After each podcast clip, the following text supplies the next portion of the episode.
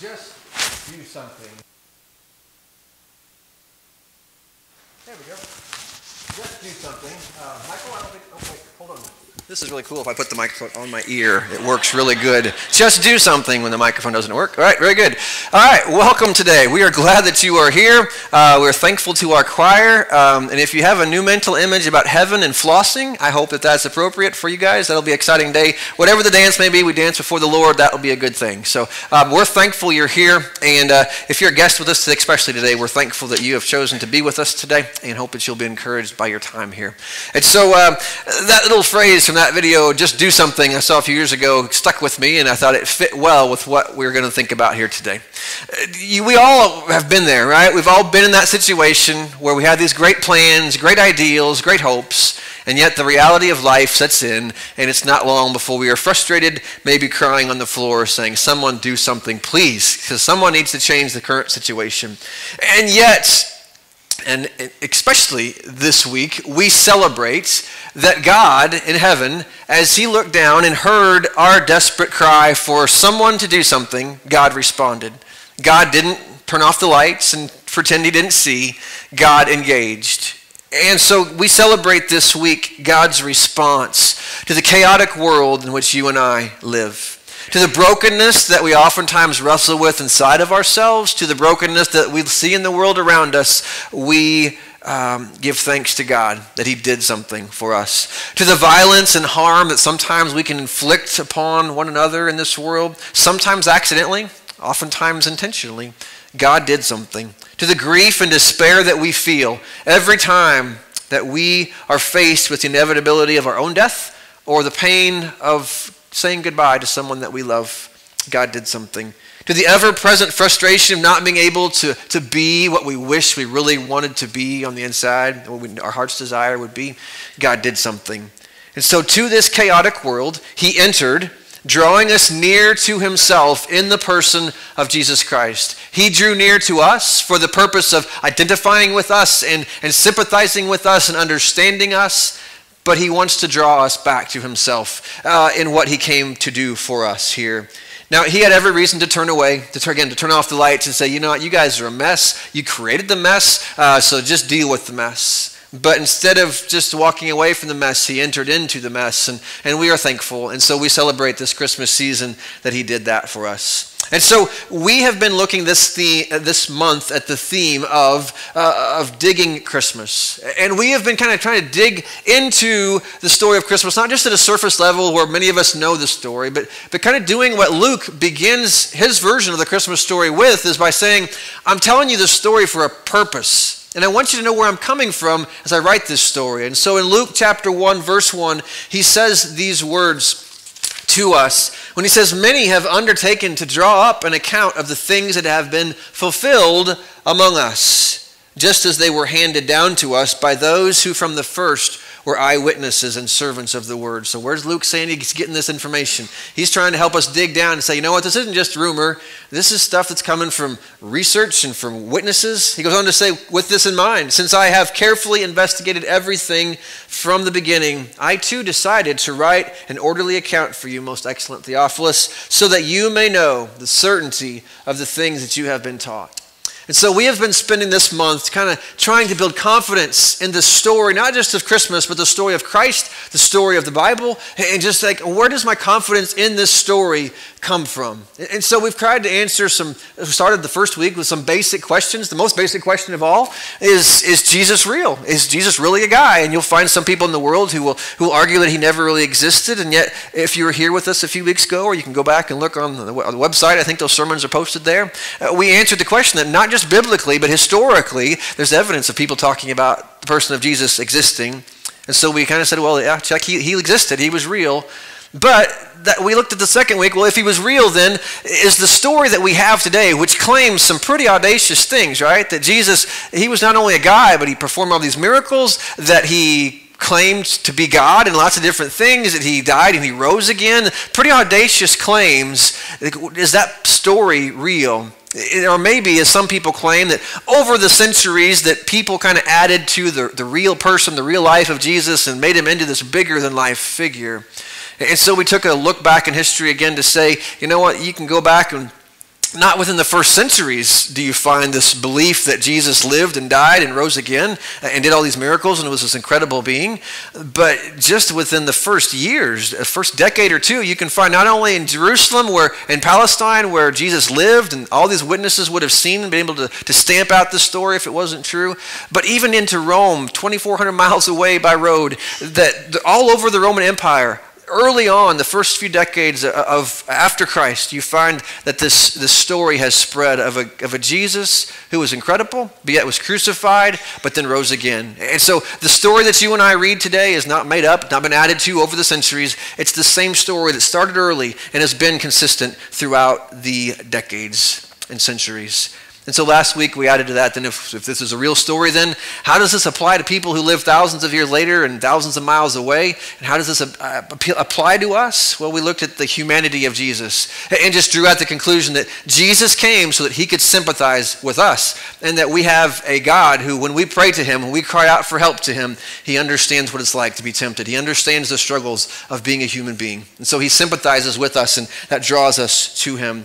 And so today we're going to add a few more uh, things to that. But um, I, think maybe I'll illustrate it this way. Maybe you're at one of those households that this week on Tuesday morning or whenever presents are open, there's going to be Legos that are opened up. Maybe maybe you've uh, aged out of that, but you should go back to that because Legos are always fun and always relevant. And so, uh, but if you open a box of Legos and you just pull out a, a Lego, and that piece by itself is is a nice piece. It's well ma- well made. It's it's it's you've paid good money for it. It's a good piece, but it doesn't represent the whole. But as you begin to put all the pieces together, you have this much bigger whole. And, and when I think about why do I have confidence in the story of Christ and the story of the Bible, um, it's not just one thing. It's not just one piece. It's all of the other pieces that kind of come together and that each one kind of builds on the others. And it, it gives you this, this sense of confidence to say, you know what, man, when Jesus invites me to follow him, to trust him, to obey him, I'm doing that with good confidence because I can trust what I'm reading and what I'm hearing.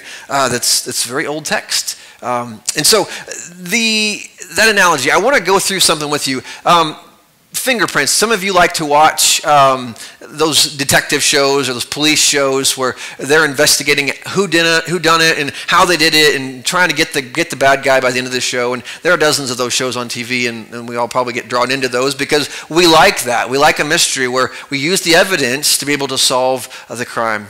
And I think the same thing is true. If I was to add to um, the list of things that we've started these first few weeks, I'm going to give you a bunch of them here really fast, okay? I'm going to try to go through them like in five minutes, which to your time is like 10 minutes. To me, it's going to seem like five minutes, okay? So just realize the perspective's different where we're, depending on what we're saying. But I, I want to talk about fingerprints, right? Because one of the evidences that people will sometimes use to solve a crime is fingerprints. And so, uh, one of the things I think as you begin to look, where does confidence in the story of Jesus come from? I think there's not literal fingerprints, but there are the fingerprints of something different about the story of the Bible, about the Bible itself that we have that I think lends us to say, hey, as I begin to put all of these fingerprints together, that, man, there's something at work here that's just different than what we normally see in this world. And so let me. Uh, put them up here. I'm going to put nine of them up here, and we'll finish with the tenth one here in a second. But look at this list of things with me, okay? I'm going to very quickly go. This is not my list originally. Um, this is a guy by the name of Pastor Don Stewart. He wrote a book called 10 Reasons to Trust the Bible, and there's others we could add to this, but I really like the way he kind of summarized this and gave us a good talking uh, point here um, for our five to 10 minute conversation here. And so uh, he said this These are some of the things that he, the Lego pieces, that, that as you put them together, they build a confidence, a foundation for you to trust the Bible and trust the story of Christ in it. The first thing that he mentions, the first little piece that he would add to that is this the intellectual faith that the Bible offers us. And the Bible never comes to us and says, you know what, you just got to believe me. I know you can't prove any of this stuff, but just, just trust me. It never comes from that perspective. The Bible writers are always coming from the perspective of, look, here's what happened. Go talk to these people. Some of these people are still alive. Go talk, investigate this, check this out. It's always inviting thought and reason and investigation. It's never afraid of that. And so it's always inviting you. Even Luke, as he wrote those words we wrote a few, read a few moments ago, he is inviting you to do what he has done. Look, I have talked to eyewitnesses. I have investigated this stuff, and you're invited to do the same thing with me so that you can have confidence too. And so the faith, the, the, the Bible never comes and says, hey, it's just, this just appeared, and don't question it, don't ask. It, it invites you to question, it invites you to investigate. The, the Bible survival is, is another piece of that. Um, that uh, those fingerprints. The fact that you have a Bible today is an incredible statement of of providence, I think, because the Bible didn't just appear to us in a big book in 150, 200 AD. The Bible is a compilation of writings that have been developed over uh, 3,500 years, 1,500 years, somewhere in there.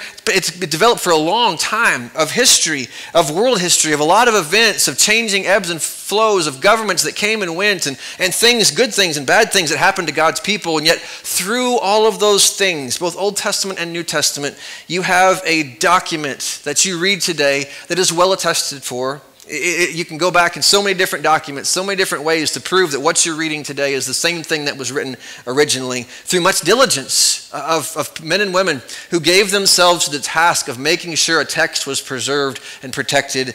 And the reason, even the, as an example, the reason that you have an English Bible to read today and not a Latin Bible was because men and women were willing to risk their life and ultimately die to present that to you. And so the Bible has been presented and protected, I think, in God's providence. And again, that's not doesn't prove everything, but it's just a piece that says, man, this, this is a document that's ancient, but it's been preserved and protected so well. How about this? Number three, the historical precision. Uh, we looked at this a few weeks ago when we talked about archaeology. That is, you begin to investigate, especially if you take like Luke's gospel as an example, and, and look at the names and the dates and the places and the people.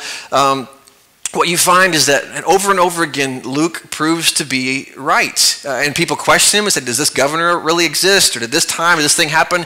And over and over, as we dig in the dirt, uh, we find more and more precision that Luke was right in what he was saying. Now, again, that doesn't prove the big story, but again, it's just a piece. It adds to our confidence in it. How about this? The scientific responsibility. That when you read your Old Testament, it reads like a book who are, of people who, who live in a world like we do. It talks about the earth being a sphere, a sphere, a sphere, a sphere whatever it is, round is what I'm trying to say. It, it talks about that. It, it, talks about the constellations and so many things in nature that, that it interacts with that, that it, it just respects that from, a, from even a modern perspective in many ways. The ability to predict the future.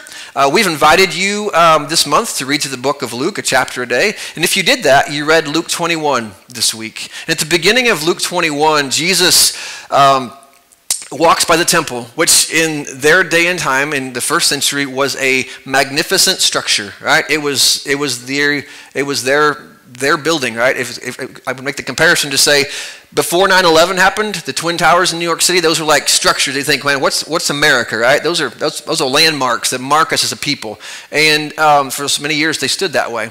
And yet, the temple was that way in Jewish culture. And so it was big, it was powerful, it was represented the Jewish people, their faith, and so many things. In the beginning of Luke 21, Luke, Jesus makes a comment that says, Hey, um, there's a day coming when no stone's going to be left of this temple. This thing is gone. It's going to be wiped away. And to their minds, it would be like if I was to take you back to um, July of 2001 and say, hey, someday these towers are going to fall. You would say, no way. There's no way that could happen. Uh, and that's what the Jews, that's what the disciples responded with. How is that going to happen and when? More importantly, because I don't want to be here when this thing comes tumbling down.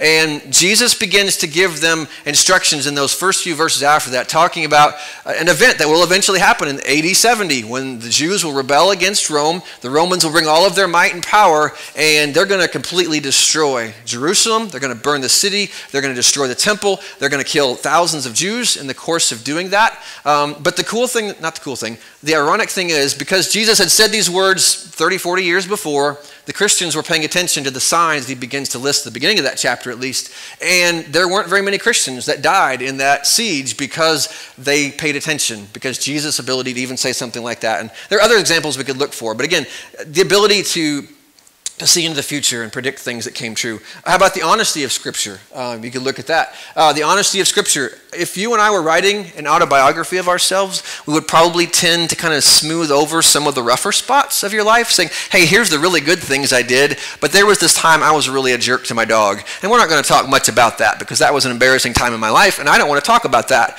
All right? But that's not what you find in the Bible, right? The Bible is very, very honest about the flaws of its heroes. All right, start with the first one Adam and Eve, uh, Moses, David.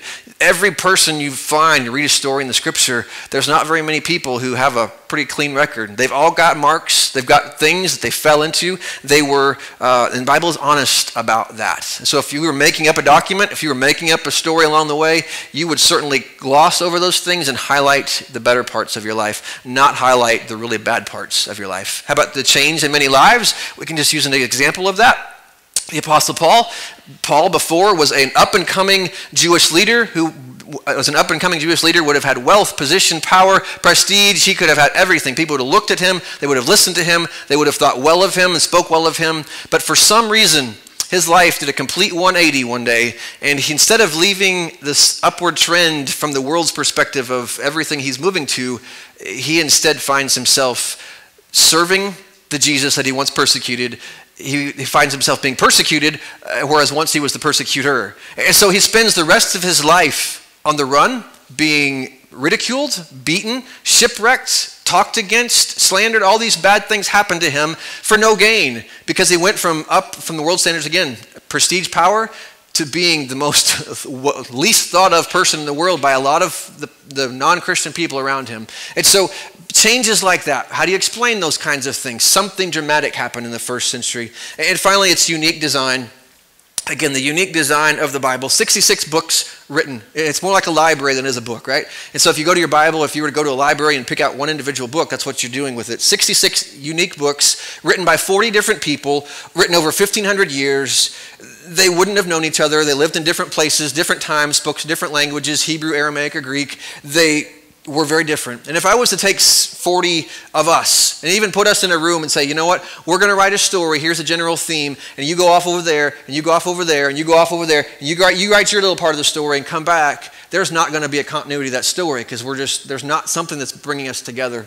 And yet you read the Bible from beginning to end, and it's talking about controversial things that every culture had different views on, and yet from beginning to end, it maintains this, this consistency of thought, and, and on and on it goes.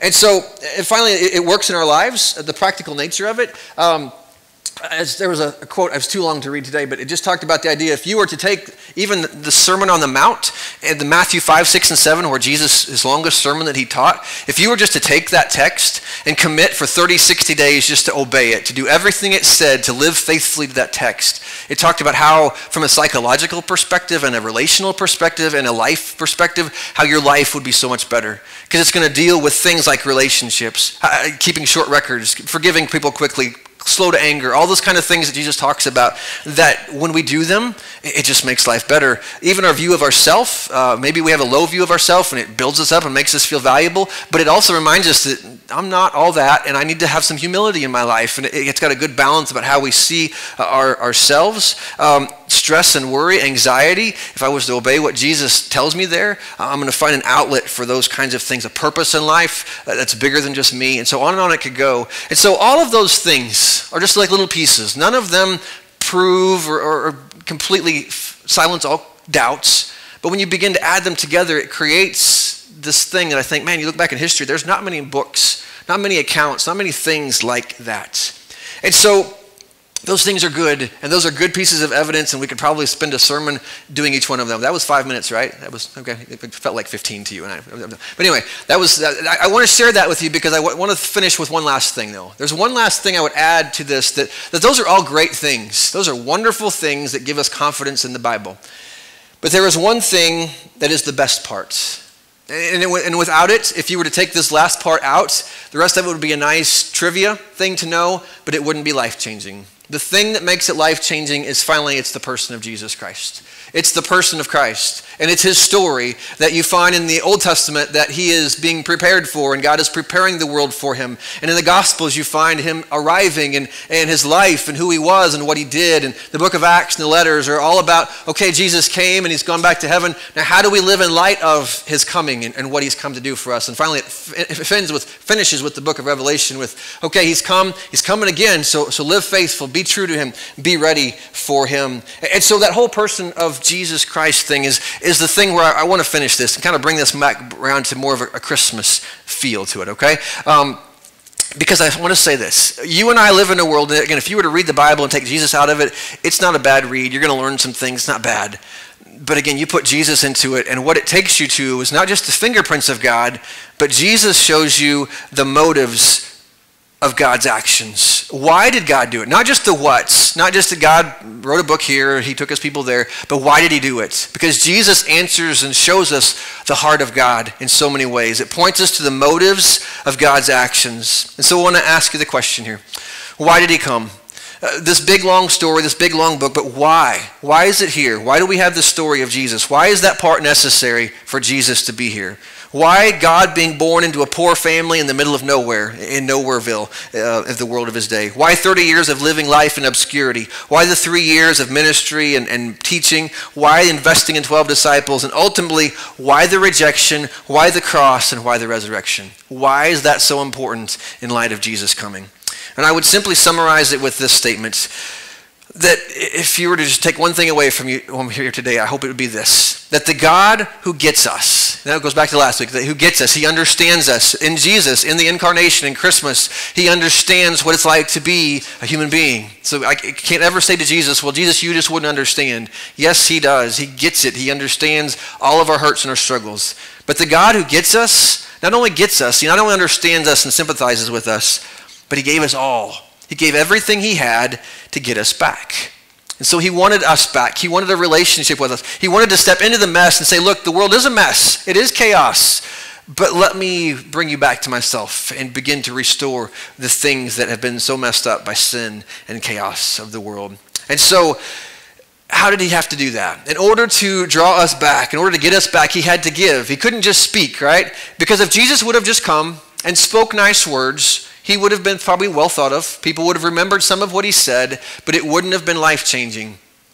Because if he was just to come and say, Hey, I know the world's a mess, but I just want you to know you're forgiven, that's a nice statement. And Jesus did that. As you read his story, you find many examples of when Jesus speaks to a person and says, Hey, look, your sins are forgiven. And remember what happened when he did that? No one believed him.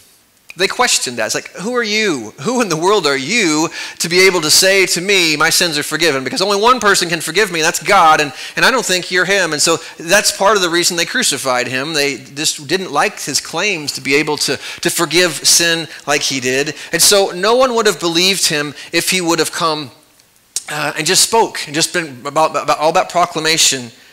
And so his words would have been fine. But they probably wouldn't have lasted past that first generation of people who knew him. Because they knew him, they had a relationship with him, they saw him. But beyond that, if you didn't see him, if you didn't know him, if you didn't see the miracles, then that loses evidence, it loses momentum very quickly. And so Jesus needed to do something that would not only last and be remembered, but he needed to do something that would communicate the importance of us the, the thoughts and the, the perspective of God. And so that's where Jesus enters this picture. And so no one would have believed him, but Jesus, here's the thing I want you to take away from this that Jesus had to come to die. That he couldn't just come and say, hey, it's forgiven, don't worry about it. Something much more serious was going on. And that's what I want you to see in, in some words in Acts chapter 3. Um, where Peter, one of those disciples, we talked about those life change examples. Peter's one of those people. He was a guy who lived in fear and pride, he a running mouth all the time and getting himself in trouble all the time. But yet after the resurrection, his life changes completely. And he becomes this fearless, fearless proclaimer. And just a few months after uh, Jesus was crucified in Jerusalem, the same town, the same people he's talking to, the same people who were part of, hey, let's just crucify that guy, Peter has a chance to preach about Jesus to them. And this is part of that sermon. In verse 12, it's in Acts 3:12, it says when Peter saw this, again, he's just he and John have just been able to perform a miracle and God has done this crazy incredible thing by making this man unable to walk rise and walk. And the crowd draws around because I thought this is a lot like that Jesus guy again. And so a crowd gathers to look. And so Peter sees it and he says to them, "Fellow Israelites, why does this surprise you?" Why do you stare at us as if by our own hands, our own power, or godliness that we made this man walk? This isn't us, in other words.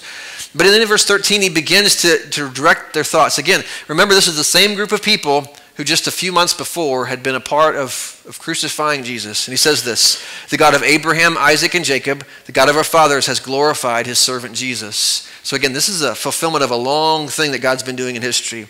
So you handed him over to be killed and you disowned him before Pilate, though he had decided to let him go. So again, where's he taking them? It's like, look, God put Jesus before you.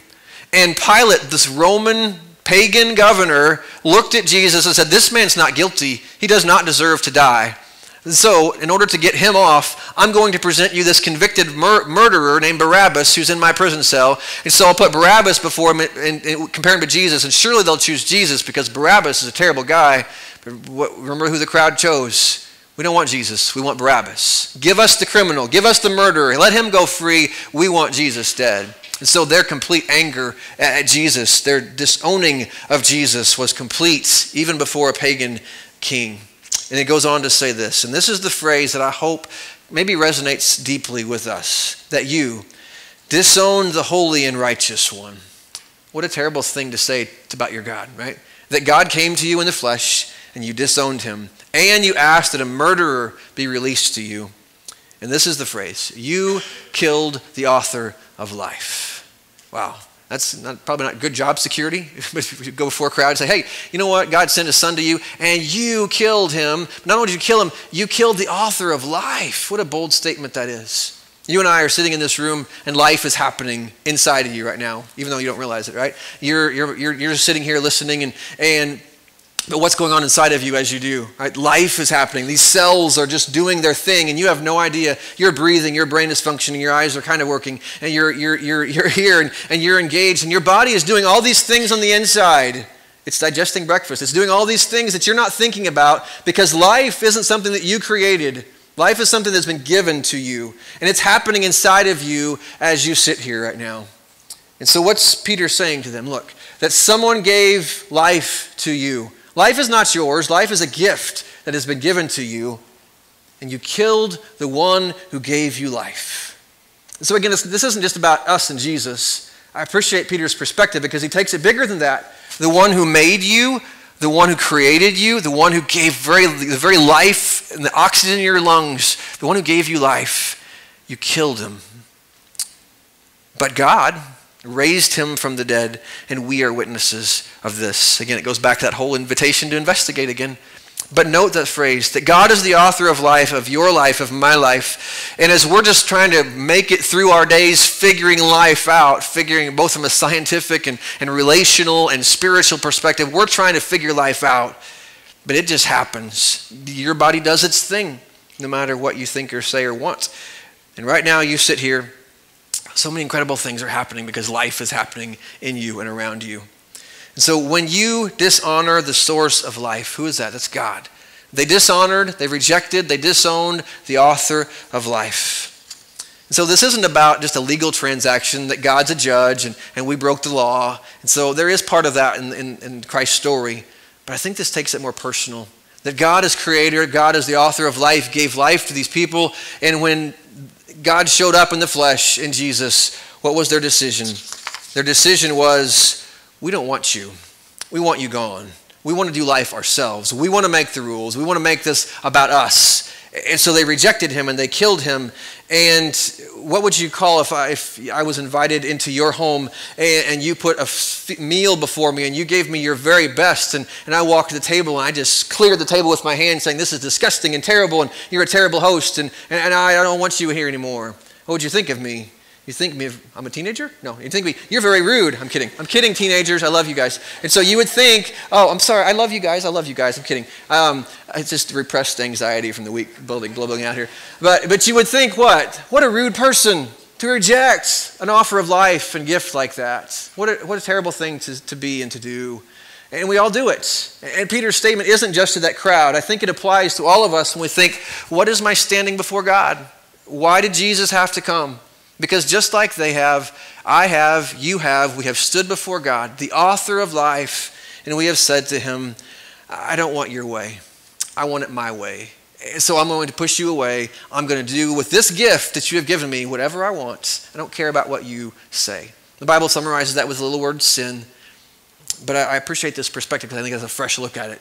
That God gives a gift of life and He loves it and He wants to nurture it and He wants to, to live in harmony with it, but, but the creation rejects Him pushes him away. And God has every right in the world to turn off the lights, ignore it, say, Look, fine, I gave you life, you rebelled and walked away. I don't need you anymore. I, have got heaven, I've got angels who worship me. I don't need you, but I love you. And so, out of his love for us, he demonstrates love, right? Because love can be spoken and love should be spoken frequently, but love that is not demonstrated doesn't mean much if it's just spoken. Love has to be demonstrated. And so Christ comes and demonstrates God's love for us in Romans chapter 5, verses 7 and 8.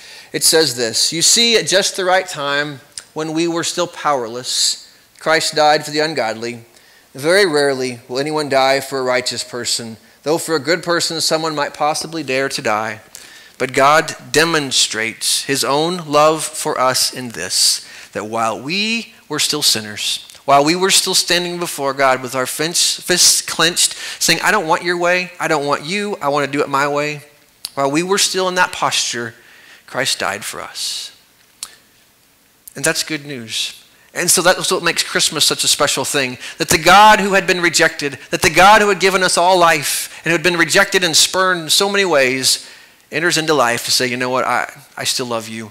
I love you and I'm going to demonstrate my love for you. And some of you are never going to accept this. Some of you are going to reject it all the days of your life. But I'm still going to demonstrate my love for you in a way that won't be forgotten in a generation, but in a way that will be remembered for every generation to follow through the cross. And so God demonstrated for his love for us and grace to us. I think it was Andy Stanley who said this next phrase. I appreciate it. It says, He demonstrated He was for us before we had an opportunity to decide if we were for Him. And that's really godly love, right? I don't know how you're going to respond, but I'm going to demonstrate my love for you. I'm going to die for you. And you may respond to that, you may not, but I'm going to demonstrate my love regardless. He demonstrated that He was for us before we had an opportunity to decide, even if we were for Him. And so the love was there. And so I will finish this by, by talking about, talking about one of my favorite stories this week. Um, this was, if you're a teacher, you probably got some gifts this week, right? Someone, some little kid brought you a, a, slimy apple or something, something really cool that, that was given a gift out of love, right? You get gifts as a teacher and, and different things because kids are going home, it's Christmas time, and, and they give gifts to all kinds of things, maybe jewelry or, or, or cards, nice notes, something like that. They oftentimes give a gift. I love the story of a little girl that was in the state of Washington and this teacher by the name of Rachel Pratt, um, that she was used to receiving chocolates and notes and some jewelry sometimes, but she received a gift she had never received. She teaches in a school that is 100% um, dependent on free and reduced lunch, so it's a rather poor community. So the kids didn't have a lot to come and bring gifts to her, and yet she would oftentimes receive all kinds of different gifts. But this week, she received a gift that was unique. Uh, it was a gift that when the kids got to, to school every day, they're given breakfast. And one of the things that they were given was Lucky Charms, which are magically delicious, right? And so um, they were given. But what did this? What's the best part of Lucky Charms if you eat them? Is it the is it the cereal? No, it's like cardboard. It's awful. But what does it make that makes it magically delicious? It's the marshmallows, right? It's that's what makes the cereal good. So this little girl had nothing to give her teacher, but she went through and she picked out all of her marshmallows, put them in a bag, and presented them to her teacher to say, "I can't give you much more, but I want you to know that the best thing I had to give you today, I'm giving it to you." And so you look at that and you think, and that story kind of went everywhere, and it was a big deal because what a special thing for someone to give their very best to show appreciation and thanks to someone else, right? And that's what God has done for us. Except He had something better than marshmallows, right? Although the marshmallows are pretty cool. And so, uh, but He had it's so, so much more than marshmallows. He had His only Son to give. And he looked around and said, What's the most precious thing I can give to humanity to say, I love you? and it was simply his son. And so he gave us his son to demonstrate his own love for us in this that while we were sinners, fists clenched before God in rebellion to him, he died for us. And so, as you think about Christmas this week, I hope that you will think from the perspective of, of a God who has given grace generously and freely and lovingly to you because he cares about you. And whether you respond to that or not, he wants to demonstrate that through what Jesus did for you on the cross. And I love how that text finishes in Acts chapter 3, verses 19 and 20. Peter invites them, says, Look, that's what happened, right? You crucified the author of life. You rejected him, but that's not the end of the story. And he invites them to repent then. Turn to God so that your sins might be wiped out, and that times of refreshing may come from the Lord, that he may send the Messiah who has been appointed for you, even Jesus. And so that's my invitation to you today um, I catch myself so oftentimes just with that rebellious spirit towards God and have to fight and battle that. But it's the path of repentance that leads us back to God. It's the path of repentance that leads us to thankfulness for what He has done. It's the path of repentance that leads us to change.